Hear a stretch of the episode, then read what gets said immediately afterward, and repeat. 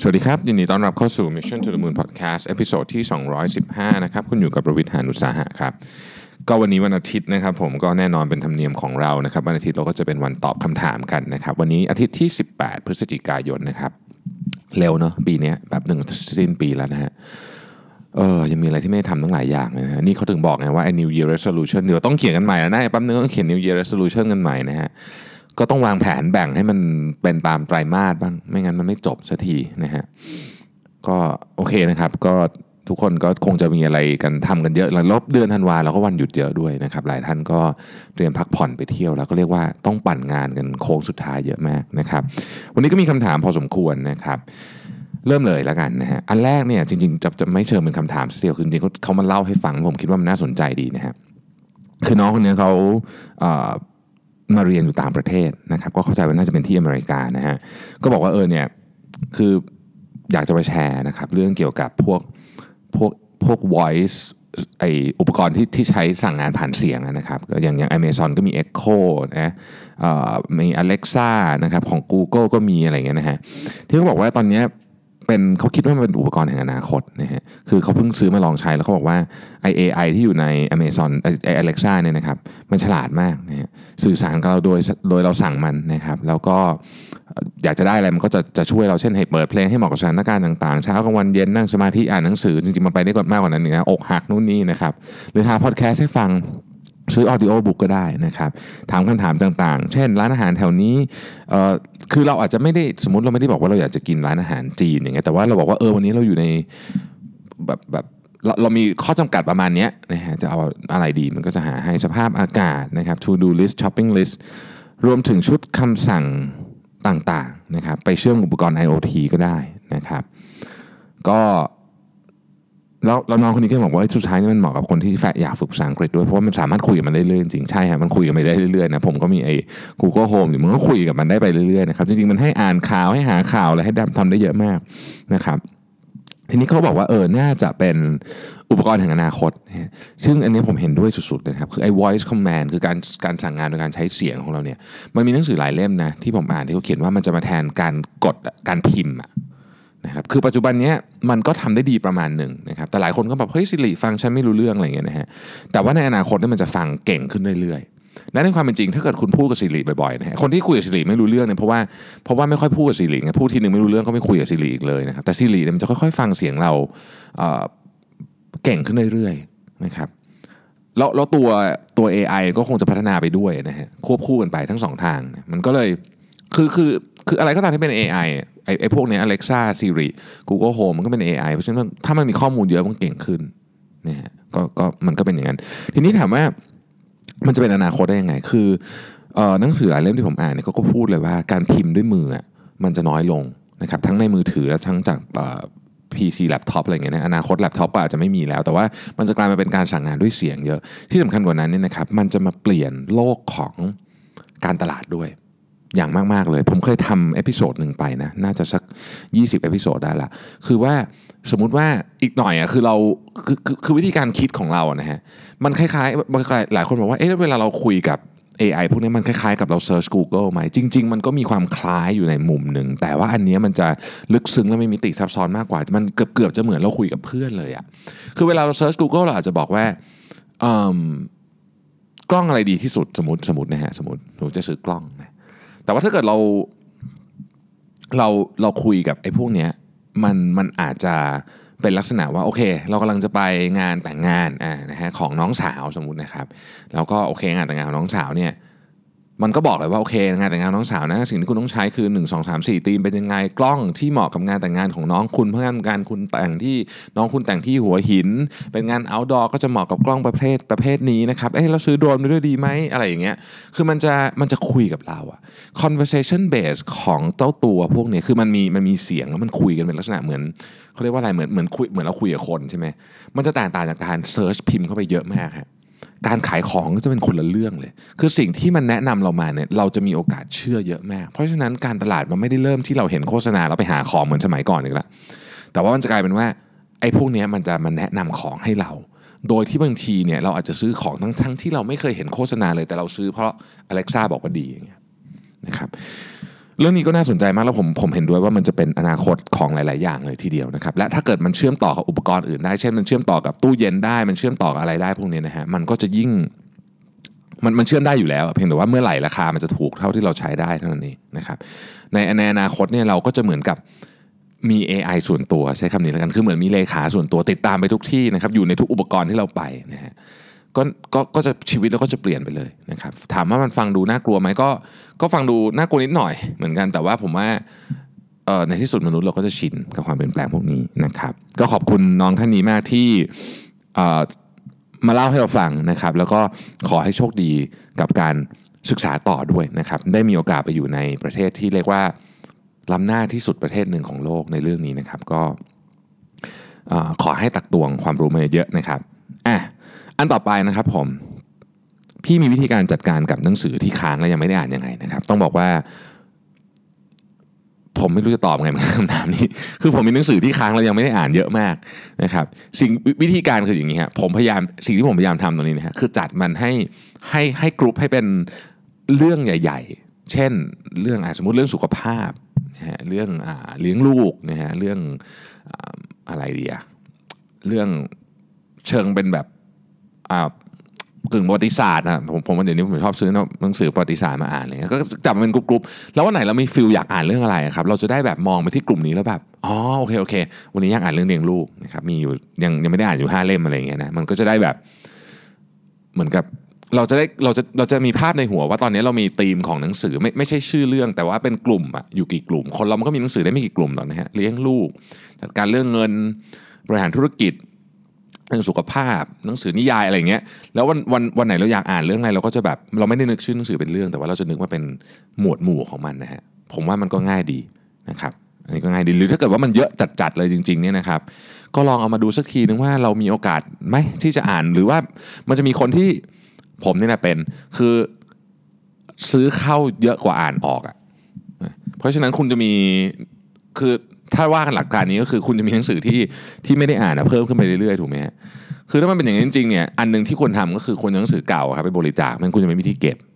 นะฮะอันนี้ก็เป็นก็เป็นสิ่งหนึ่งที่ควรทำนะครับ มีท่านถามเขาบอกว่า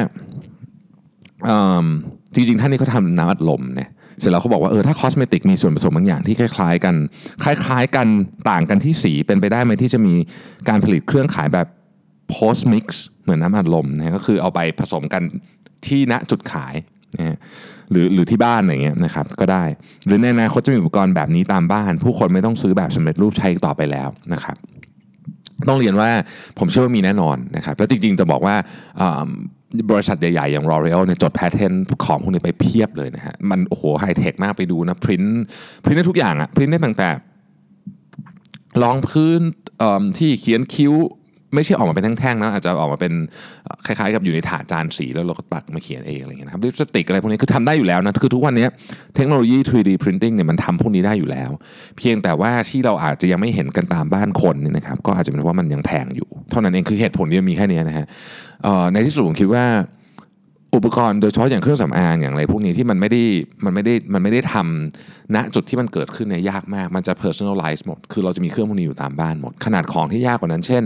อะไหล่เครื่องบินเงี้ยครับปัจจุบันนี้หลายอย่างเขายังเริ่มเริ่มจะพริ้นอะไหล่เครื่องบินกันแล้วนะเพราะฉะนั้นอย่างเงี้ยคอสเมติกอย่างเงี้ยง่ายมากทำได้อยู่แล้วนะครับแต่ว่าจะมาเมื่อไหร่นั่นเอง ถ้าใครสนใจเรื่องนี้นะครับลองไป search ดูนะ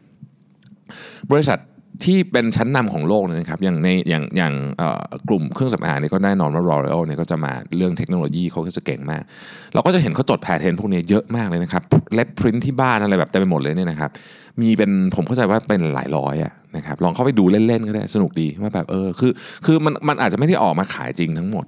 แต่ว่าอย่างน้อยของที่เขาจด patent ไว้เนี่ยเขาก็มองเห็นแล้วแหละว่า อนาคตนะครับมันน่าจะมันน่าจะมีเทรนด์พวกนี้เกิดขึ้น อีกอันหนึ่งที่ให้ดูนะฮะตอนนี้อย่าง L'Oreal เนี่ยไล่ซื้อสตาร์ทอัพเครื่องสำอางเพียบเลยนะครับแล้วสตาร์ทอัพเครื่องสำอางส่วนใหญ่ที่ L'Oreal ซื้อเนี่ยก็จะเป็นสตาร์ทอัพเครื่องสำอางที่เกี่ยวกับ personalized cosmetic เพราะฉะนั้นถ้าเกิดว่าเบอร์หนึ่งของโลกอย่าง L'Oreal คิดว่าเฮ้ยอนาคตเครื่องสำอางมันจะเป็นแนว personalized นะครับมันก็คงจะเป็นอย่างนั้นแหละเพราะว่าเขาเขาศึกษาข้อมูลศึกษาอะไรมาเยอะมากในเรื่องนี้นะครับแล้วก็ตอนนี้ผมว่าทุกธุรกิจนะไล่ซื้อสตาร์ทอัพ หมดเลยคือเหมือนกับว่าคือมันเวลามันมันมีค่ามาก เพราะฉะนั้นแทนที่จะต้องมานั่ง develop เองไอ้นี่มันทำแล้วมัน work ก็ซื้อมันมาเลยอย่างเงี้ยนะครับเราก็จะเห็นการซื้อสตาร์ทอัพหรือไปลงทุนในสตาร์ทอัพของธุรกิจที่เป็นระดับโลกแบบ L'Oreal แบบเนี้ยเยอะมากนะครับเอ่ออันนี้ถามมาว่าตกลงที่เคยบอกว่าจะซื้อเครื่องปิดตาหูฟังช่วยนอนเนี่ยมันมันเป็นยังไงบ้างนะครับก็ต้องบอกว่ามันยังไม่มาฮะมันยังไม่มาไอ้ที่ผมเคยเล่าให้ฟังนะจาก Kickstarter ใช่ไหมฮะมันยังไม่มา ก็รออยู่เหมือนกันครับเอ่อ แต่ว่าตอนนี้ผมก็ใช้หูฟังธรรมดาที่ผมฟังนี่แหละ ฟังนอนไปก่อนนะครับ แล้วก็ฟังเพลงที่อยู่ในแอปพลิเคชันชื่อคามนะครับผมจะเริ่มเก็บตังคามแล้วนะครับ เพราะว่าผมพูดถึงบ่อยมากมนะฮะแทบจะควรจะได้ข้อโฆษณาจากเขาแล้วนะฮะรอเล่นรอเล่นนะครับอะอีกท่านหนึงบอกว่า ผมเพิ่งได้อ่านหนังสือโอ้เกรดวันนะครับเล่มที่มีถ้าหลายท่านนึกไม่ออกมันคือเล่มไหนมันคือเล่มที่หน้าปกขาวๆผมเพิ่งเขียนรีวิวไปสักสองอาทิตย์ที่แล้วมั้งหน้าปกขาวๆแล้วก็มีมีคนสวมมงกุฎอะ นะครับเป็นการ์ตูนนะฮะหนังสือเล่มนี้เป็นเขียนแบบนิยายแต่เป็นหนังสือธุรกิจนะครับชอบมากเลยนะครับ recognition เป็นเรื่องสำคัญมากนะครับท่านนี้บอกมา แต่ต้องมีศิลปะในการทำเพื่อให้เหมาะสมกับคนของเรานะครับขอบคุณที่แนะนำหนังสือเล่มนี้นะฮะสิ้นปีที่แล้วผมซื้อหนังสือให้น้องๆคนละเล่มเป็นของขวัญปีใหม่โดยที่ไม่มีเล่มซ้ำกันนะครับ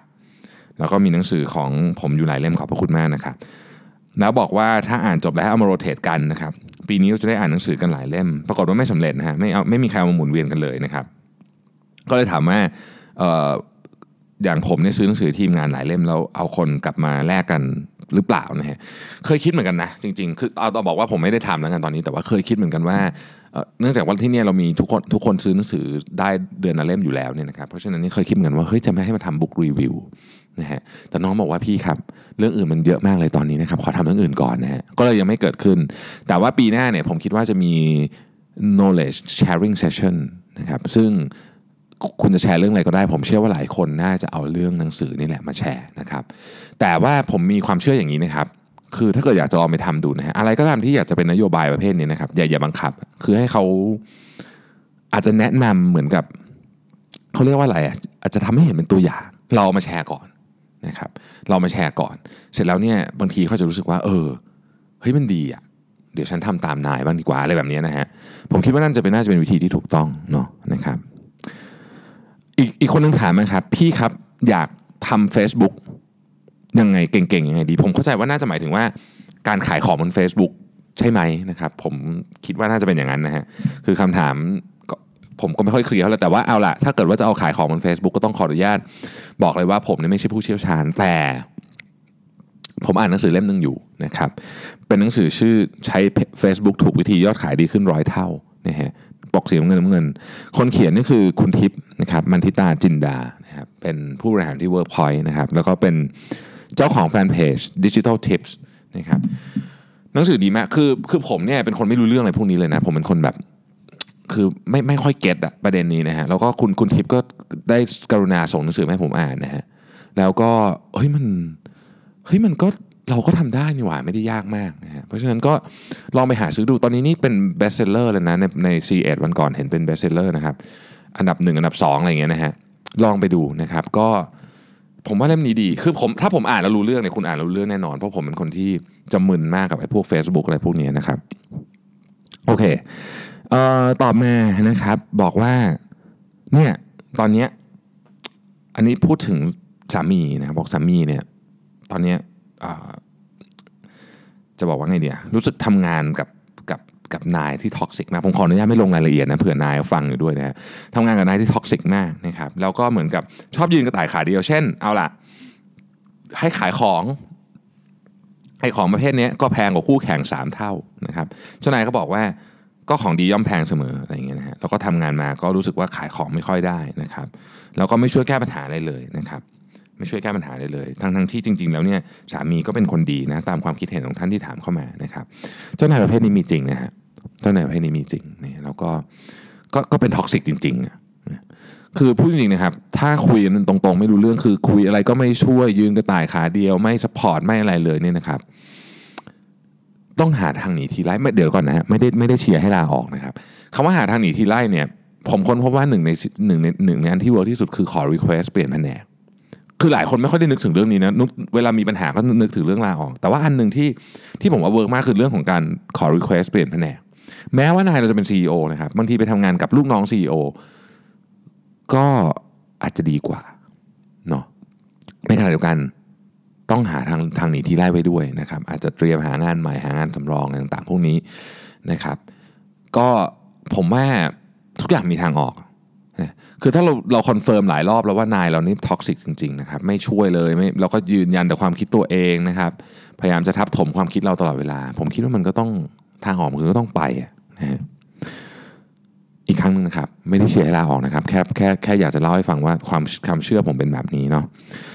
อันดับต่อมานะครับท่านนี้อยู่ในวงการการศึกษา บอกว่าในความคิดเห็นของคุณรวิทย์เนี่ยควรจะปฏิรูปการศึกษาอย่างไรนะครับโอ้โหคำถามนี้นี่ต้องตอบกันประมาณสัก 3 ชั่วโมงนะฮะอาจจะยังไม่จบ และคำมันก็เป็นเพียงความคิดของผมคนเดียวเท่านั้นนะครับ ในทางปฏิบัติจริงมันยากมาก ผมอันนี้ผมผมมองอย่างนี้เลย ใครที่ ผมผมรู้สึกเห็นอกเห็นใจกับทุกคนที่อยู่ในกระบวนการที่ต้องปฏิรูปการศึกษานะครับ เพราะว่ามันยากจริงครับ มันเป็นเรื่องที่คือมันติดไปหมดอะใช้คำนี้แล้วกันนะฮะคือมันยากจริงนะฮะมันยากจริงที่นี้ถามว่า เอางี้ดีกว่า ถามว่าเราทำอะไรได้บ้าง เออ นะครับเราทำอะไรได้บ้างคือจะไปหวังพึ่งคนอื่นอย่างเดียวเนี่ยมันคงจะลำบากถามว่าตัวเราทำอะไรได้บ้างในฐานะอะสมมติเริ่มต้นจากบทบาทที่สำคัญที่สุด พ่อแม่นะฮะสิ่งหนึ่งที่พ่อแม่จะต้องเปลี่ยน mindset เลยคือ การที่เราเอาลูกไปที่โรงเรียนแปะไว้อย่างเงี้ยไม่ได้ไม่ได้คือเรื่องการเรียนไม่ใช่หน้าที่ของครูอย่างเดียว หรือไม่ใช่หน้าที่ของโรงเรียน ไม่ใช่หน้าที่ของมหาวิทยาลัยอย่างเดียวจริงๆมันเป็นหน้าที่หน้าที่ของครอบครัวด้วยผมคิดว่าครึ่งหนึ่ง นะครับผมคิดว่าครึ่งหนึ่งนะคือหมายความว่าให้สอนกันบ้านลูกใช่ไหมไอสอนกันบ้านลูกคุณต้องสอนอยู่แล้วนะครับ แต่ว่ามันมีอะไรที่ซับซ้อนกว่านั้นไปอีกนะฮะคือการทำตัวเป็นตัวอย่างที่ดี คืออย่าลืมนะครับว่าเด็กเนี่ยหรือลูกเราสมมติเด็กที่อยู่ในระบบการศึกษาเนี่ยโตขึ้นไปเนี่ยไม่ได้ใช้เฉพาะวิชาการอย่างเดียวนะครับ สิ่งที่เขาจะทำให้เขาอยู่รอดในในโลกได้เนี่ยมันต้องมีอะไรเยอะมาก โดยเฉพาะเรื่อง soft skill นะฮะ soft skill คืออะไรเรื่องของการให้อภัยคนเรื่องของการใจเย็นเรื่องของการการอยู่รอดในสังคมอะไรต่างๆพวกนี้นะครับ มันไม่มีตำราเป๊ะๆสอน แต่เขาได้อิทธิพลมาเยอะที่สุดจากพ่อแม่นี่แหละ แล้วมันจะส่งผลต่อการเรียนพวก hard skill ต่างๆ ด้วย เช่นเรียนเลข เรียนฟิสิกส์ เรียนอะไรพวกนี้ มันเกี่ยวข้องกับวิธีคิดที่พ่อแม่สอนด้วยนะครับ ยกตัวอย่างนะครับ สมมุติว่าพ่อแม่เนี่ยเป็นคนที่ให้กำลังใจลูกมากๆ เช่น ลูกขี่จักรยานล้มเขาบอกว่า ไม่เป็นไรล้มมันก็เจ็บลูกเจ็บเดี๋ยวมันก็หายนะแล้วก็เราเนี่ยชีวิตคนเรามันเป็นแบบนี้ แล้วตัวพ่อเองก็ทำแบบนั้นให้ดูเหมือนกันนะ คือแบบไม่ใช่แบบโอ้โหงานเครียดกลับมาก็คว้างของของของอะไรอย่างเงี้ยนะครับ หรืออะไรแบบนี้แต่ว่ากลับมาก็อาสมมติแม่ถามว่าเออเป็นไงงานเครียดไหมบอกว่าเออเครียดนะ แต่ว่าทุกอย่างมันมีทางออกแหละ นะครับเด็กเขาก็จะเริ่มเห็นว่าอ๋อเฮ้ยปัญหาทุกอย่างเนี่ยเหมือนกับที่เขาขี่จักรยานเหมือนที่พ่อกลับมาบ้านแล้วก็รู้สึกดูเครียดๆแม่ก็ถามว่าเครียดมีอะไรไหมหรือว่า สมมุติว่าเรามีปัญหาที่บ้านนะครับ วิธีการคือพ่อแม่เราไม่เคยโมโหเลยอะพ่อแม่เราก็อาจจะเครียดทำหน้าเครียดแต่ว่าเขาก็ลงมือแก้ปัญหาไป เขาจะได้เอาเรื่องนี้ไปติดตัว อนาคตนะครับจากการขี่จักรยานมันกลายเป็นเรียนแคลคูลัสโอ้โหยากยากมาก แคลคูลัสนี่ยากมากใช่ไหมแต่เขาก็รู้สึกว่าเออมันก็มันก็เป็นปัญหาชนิดหนึ่งอะเมื่อมันเป็นปัญหามันจะมีวิธีแก้ เพราะเขาเห็นพ่อแม่เขาทำมาตลอดนะฮะพ่อแม่เขาไม่ไม่อารมณ์เสียเลยเวลามีปัญหา อาจจะน่าเครียดนิดหน่อย แต่ว่าเดี๋ยวพ่อแม่ก็จะหาทางแก้พ่อแม่ไม่เคยพูดเลยว่า แบบปัญหานี้ไม่มีทางออกอะไรอย่างเงี้ยนะฮะคือผมว่าเรื่องพวกนี้เนี่ยนี่คือการศึกษานะ นี่คือการศึกษาในความคิดผมนะครับ นี่คือการศึกษา มันมันคือหน้าที่ของครอบครัว เพราะฉะนั้นถ้าถามว่าอยากจะปฏิรูปการศึกษาเริ่มต้นที่ไหน เริ่มต้นที่ตัวเราเองนี่แหละนะครับ เริ่มต้นที่ตัวเราเองนี่แหละนะครับ แล้วก็เรื่องพวกไอ้เรื่องการเรียนการสอนเนี่ยอะพูดนิดนึงแล้วกัน เรื่องการเรียนการสอนเนี่ยถามว่าดีที่สุดคือยังไง ดีที่สุดเนี่ยมันต้อง personalize คล้ายๆเครื่องสำอางเมื่อกี้ที่เราพูดกัน คือเด็กแต่ละคนเนี่ยมีพื้นฐานไม่เหมือนกันนะครับเอ่อ personalize ดีที่สุดก็คือทำให้มันเหมาะเขาคนนี้เนี่ยมีความถนัดทางด้านการใช้ร่างกาย ก็คืออาจจะเล่นกีฬาเก่งทำอะไรเก่งเล่นดนตรีเก่งก็ควรจะสนับสนุนก็ไปทางนั้น คนนี้มีความถนัดทางด้านหัวสมองก็ว่าการคำนวณอย่างเงี้ยนะครับก็สนับสนุนไปทางนั้น มีสมองดีทำชอบคำนวณชอบอะไรก็ก็ทำออกไป เพราะว่าในหน้าที่ในสังคมมันมีคน หน้าที่แตกต่างกันเยอะแยะเต็มไปหมดทุกคนต้องเติมเต็มกันเราไม่สามารถใช้นักฟิสิกส์ทำทุกอย่างได้แล้วเราก็ไม่สามารถใช้นักไวโอลินทำทุกอย่างได้ แต่ทั้งสองอันนี้เติมเต็มซึ่งกันและกันคำถามคือจะทำไงดีกว่าเออคือเรารู้แหละว่ามันควรทำแบบนี้คำถามคือจะทำไงนะครับ ก็ต้องบอกว่านี่แหละที่ผมบอกว่ามันยาก เพราะว่าคือเราพูดเนี่ยนะฮะบอกเฮ้ยเราจะ personalize การศึกษาเนี่ยโอเคมันพูดได้นะฮะแต่ว่าบุคลากรมีไหมอะ ผมเนี่ยเรียนมาในโรงเรียนที่เป็นโรงเรียนรัฐนะครับ คนห้องผมเนี่ยที่เคยเล่าให้ฟังอะห้าสิบแปดคนอะไรแบบนี้นะฮะคือจะจะ personalize อะไรเด็ก 58 คนครูคนเดียวนึกออกไหมฮะมันมันด้วยด้วยด้วยเทคโนโลยีด้วยวิธีคิดแบบนี้มันไม่ได้ แต่ถ้าสมมติว่าโอเค ในโลกอนาคตอันใกล้ที่จะถึงนี้เราเปลี่ยนเป็น virtual คือเด็กเนี่ยสามารถเข้าเรียนห้องเรียนแบบ ตามที่เขาอยากจะเรียนจริงจากการใช้อะสมมติเทคโนโลยี VR พวกเนี้ยนะฮะเออมันก็เป็นไปได้ แต่ว่าด้วยโครงสร้างเนี้ยมันก็ยากคือโครงสร้างในปัจจุบันนี้มันยาก นะครับมันจะมา personalize ยังไง ตอนนี้มันก็ดีขึ้นมาอีกนิดนึงก็คือว่าโอเค แต่ละคนสนใจเรื่องอะไรก็สามารถที่จะไปลงเรียนเองได้ในอินเทอร์เน็ตอะไรเงี้ยแต่มันก็ยังเป็นมันก็ยังเป็นส่วนน้อยมากครับเพราะฉะนั้นผมถึงบอกว่าเวลาเราพูดเรื่องการปฏิรูปเรื่องการศึกษาเนี่ยผมเห็นใจคนทำจริง เพราะมันเรื่องใหญ่มาก แต่เราต้องช่วยกันครับ อย่างน้อยที่สุดเนี่ย part ของครอบครัว ครอบครัวนี่ไม่ใช่เฉพาะพ่อแม่นะครับ อันนี้หมายถึงทุกคนเราก็มีผมเชื่อว่าทุกคนที่ที่ฟังรายการ Mission to the Moon อยู่เนี่ยต้องมีญาติพี่น้องหรือใครสักคนหนึ่งที่กำลังอยู่ในเรียกว่าการศึกษาภาคขั้นพื้นฐานอยู่ ก็คือการศึกษาแบบในระบบปกติเนี่ยคุณก็มีส่วนที่จะช่วยปฏิรูปความคิดของเขาเหมือนกันนะครับ เพราะฉะนั้นเป็นหน้าที่ของเราทุกคนนะฮะเพราะว่านี่ก็คือเด็ก generation ต่อไป ก็จะเป็นคนที่มาดูแลประเทศดูแลโลกของเราต่อนะครับเราก็ต้องมีหน้าที่ที่จะช่วยเขาพร้อมที่สุดที่จะมาดูแลนะครับต่อไปนะฮะ อ่าอยากทำพอดแคสต์ครับพี่ช่วยเล่าให้ฟังนิดนึงว่าการทำพอดแคสต์เนี่ยคุณจะเตรียมตัวยังไงนะครับต้องมีสคริปต์ไหมนะครับถ้าเป็นสคริปต์ควรเขียนละเอียดแค่ไหน หรือเป็น bullet point พอลำดับการพูดพอนะครับควรอัดเสียงรวดเดียวจบเลยไหมหรือควรแบ่งเป็น 2 ช่วง ถ้าอัดเสียงแล้วพูดผิดเยอะ หรือมีเสียงแทรกควรอัดใหม่ไหมนะครับหรือช่างมันดี เพราะอัดใหม่คงไม่สนุก ปัญหาในการทำมีอะไรบ้างนะครับใช้โปรแกรมอัดเสียงอะไรดีนะครับอัดเสียงเสร็จแล้วควรใช้แพลตฟอร์มไหนดี Podbean หรือ SoundCloud หรือใช้ทั้งสองอย่างเอ่ออยากให้เล่าให้ฟังหน่อยครับ เชื่อว่าเป็นหัวข้อที่มีหลายคนอยากฟังนะครับ ก็ต้องเรียนอย่างนี้ก่อนว่า เรื่องจะเขียนสคริปต์ละเอียดไหมเนี่ยมันขึ้นอยู่กับว่าเรื่องนั้นเป็นเรื่องอะไรด้วย คือถ้ามันเป็นเรื่องที่เราค่อนข้างถนัดอยู่แล้ว ผมว่าก็เขียนแค่บุลเลต์พอยต์ก็พอ แต่ถ้ามันเป็นเรื่องที่แบบ เออมีความยากนิดหนึ่งอย่างเมื่อวานเนี่ยผมเล่าให้ฟังผมพยายามจะอัดเรื่องหนึ่งแล้วมันล่มไม่สำเร็จนะคือผมพยายามจะพูดเรื่องอ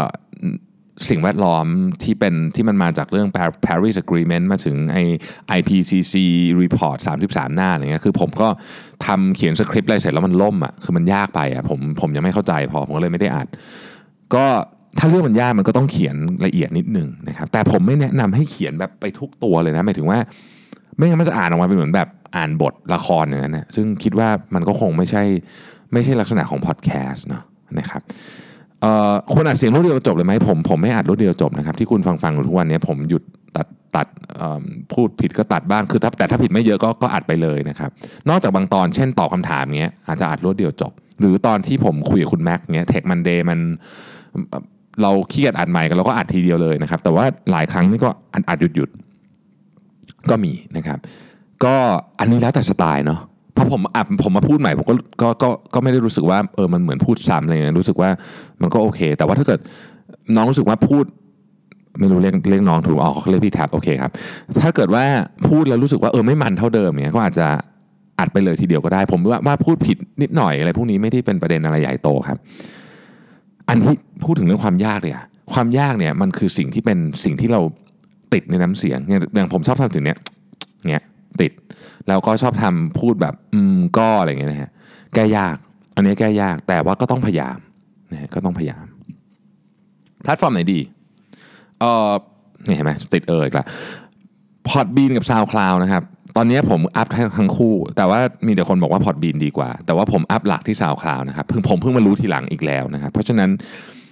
เอาถ้าคุยเอาเฉพาะคนไทยที่ผมคุยด้วยเนี่ยนะครับที่ทำพอดแคสต์เนี่ยเขาเขาชอบ Podbean กันมากกว่านะครับช่องใหญ่ๆ อย่าง The Standard เขาใช้ Podbean นะครับเพราะฉะนั้นก็คงดีกว่าแหละนะฮะอาจใช้โปรแกรมอะไรนะครับผมใช้ GarageBand แต่ก็มีคนใช้โปรแกรมเต็มหมดเลยนะครับที่ที่อัดก็เชื่อว่า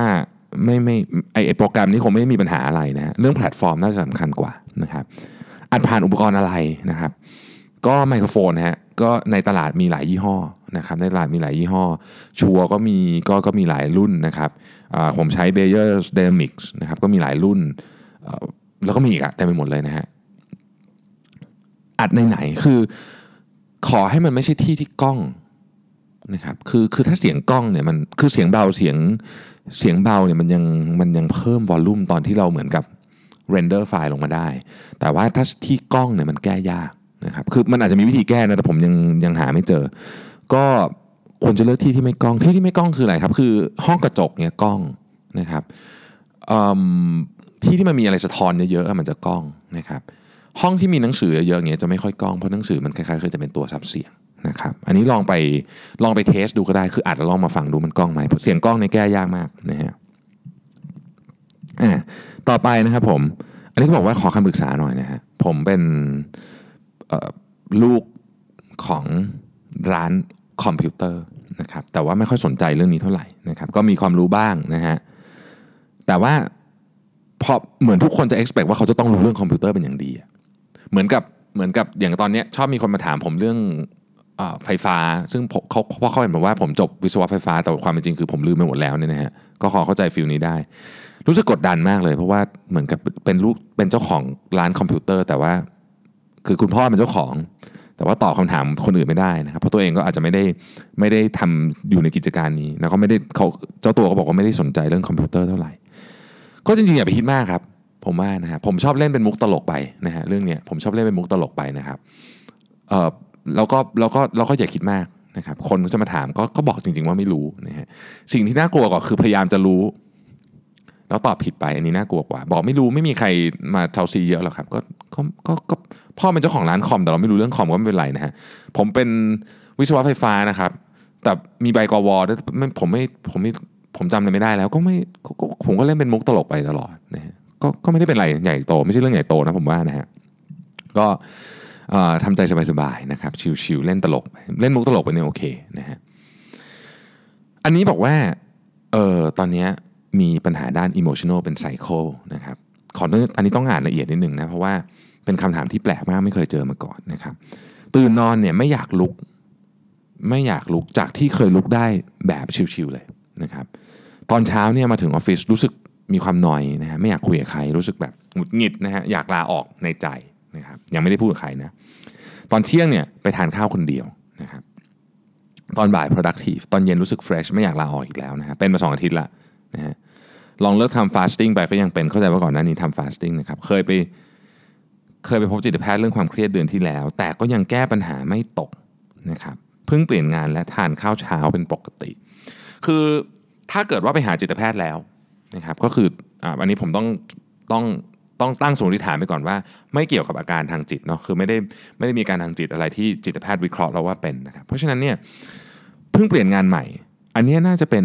เขาเรียกว่าเป็น stressor อันหนึ่งก็คือสิ่งที่สิ่งที่ทำให้เราอาจจะเครียดได้ และผมมีความเชื่อว่า ท่านเนี้ยจะต้องเปลี่ยนกิจกรรมอะไรบางอย่างในชีวิตสักอย่างหนึ่งเช่นเปลี่ยนวิธีการกินเมื่อกี้บอกฟาสติ้งก็เป็นไปได้หยุดฟาสไปแล้วอาจจะยังอาจจะยังผลมันอาจจะยังอยู่นะครับหรือว่าเปลี่ยนไซเคิลของการนอนอะไรสักอย่างอะไรสักอย่าง มันต้องมีอะไรสักอย่างต้องไปหาให้เจอเปลี่ยนเปลี่ยนอาหารไม่ช่วงนี้กินน้ำตาลเยอะหรือเปล่านะครับ หรืออะไรสักอย่างหรือเรากินยาอะไรบางตัวที่เราคิดว่าเอ้ยไม่น่าจะเกี่ยวกับกับเรื่องพวกนี้ แต่ว่ามันอาจจะเกี่ยวก็ได้ คืออาการถ้าไม่ได้เกี่ยวกับการที่ที่เป็นที่จิตแพทย์บอกปกติดีเนี่ยผมเชื่อว่ามันเกี่ยวกับการเปลี่ยนแปลงอะไรบางอย่างในชีวิตคุณที่คุณคิดว่ามันไม่น่าจะส่งผลกระทบ แต่ในจริงๆ แล้วมันส่งผลกระทบการเปลี่ยนงานอันนึงก็น่าจะเป็นประเด็นนะก็น่าจะเป็นประเด็นนะครับ ควรหาสาเหตุให้เจอโดยด่วน อันนี้ขอบอกเลยนะฮะผมเคยเป็นนะฮะผมเคยเป็นอาการแบบนี้ แล้วมันรบกวนจิตใจอยู่นานมากนะครับ จนกระทั่งผมพบว่า ผมเอามือถือไปไปนอกห้องแล้วทุกอย่างดีขึ้น อย่างไม่น่าเชื่อ อืม มันแค่นั้นเองจริงๆอะนะฮะคือเราต้องหายเจอ ต้องหายเจอ ไม่งั้น ไม่งั้น มันจะคล้ายๆกับมันจะเป็นโดมิโนนะ มันจะไปกระทบกับเรื่องอื่นเยอะนะครับ ก็เอาใจช่วยนะครับ เอาใจช่วยให้หาให้เจอนะครับ อีกอันหนึ่งนะครับบอกว่า ตอนนี้เบื่อ เบื่อ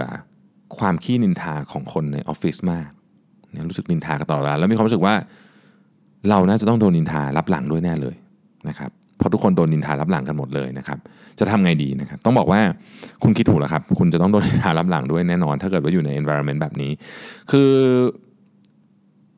จริง ๆ ผมเชื่อว่าอย่างนี้นะ คือถ้าเกิดเราพูดถึงใครในแง่ที่ดีไม่ได้เนี่ยอย่าพูดถึงเขาเลยดีกว่านะครับ แล้วถ้าเกิดคุณต้องอยู่ในวงที่คนนินทากันเยอะๆ ก็พยายามหลีกเลี่ยง มันมีวิธีการหลีกเลี่ยงลองคิด ลองคิดมุกคิดอะไรดูนะฮะ แล้วก็ แล้วก็หลีกเลี่ยงหน่อย เพราะว่ามันไม่ช่วยให้เกิดประโยชน์ใดๆในชีวิตนี้ขึ้นเลย จริง ๆ แล้วเนี่ยมันเขามีงานวิจัยมาด้วยนะครับ เดี๋ยวผมจะหาตัว reference มาให้ว่ามาจากไหนว่าเฮ้ยคนที่ชอบนินทาคนเยอะๆเนี่ยมีมีแนวโน้มที่จะเขาเรียกว่ามีอาการซึมเศร้าหรือจิตตกอะมากกว่าคนอื่นนะฮะมมีมีงานวิจัยประเภทนี้ออกมาด้วยนะครับ เดี๋ยวจะหามาว่า อยู่ไหนเดี๋ยวจะเดี๋ยวจะหาว่าเราวิดมั่วขึ้นมาเองหรือเปล่านะฮะโอเคนะครับ วันนี้ก็ก็น่าจะประมาณนี้นะครับ แล้วเดี๋ยวพรุ่งนี้เรามาคุยกันใน Tech Monday ถึงเรื่องของเทคโนโลยีสนุกๆนนะครับ ว่าตอนนี้มีอะไรไปถึงไหนแล้ว เข้าใจว่าพรุ่งนี้คุณแม็กจะคุยเรื่อง HTTP 3นะผมยังไม่รู้กันว่าคืออะไรนะฮะ เดี๋ยวรอติดตามฟังวันพรุ่งนี้นะครับ วันนี้ต้องขอขอบคุณมากนะครับ ที่ติดตาม Mission to the Moon Podcast ขอบคุณทุกกำลังใจใน Inbox ขอบคุณทุกคำถามครับ สวัสดีครับ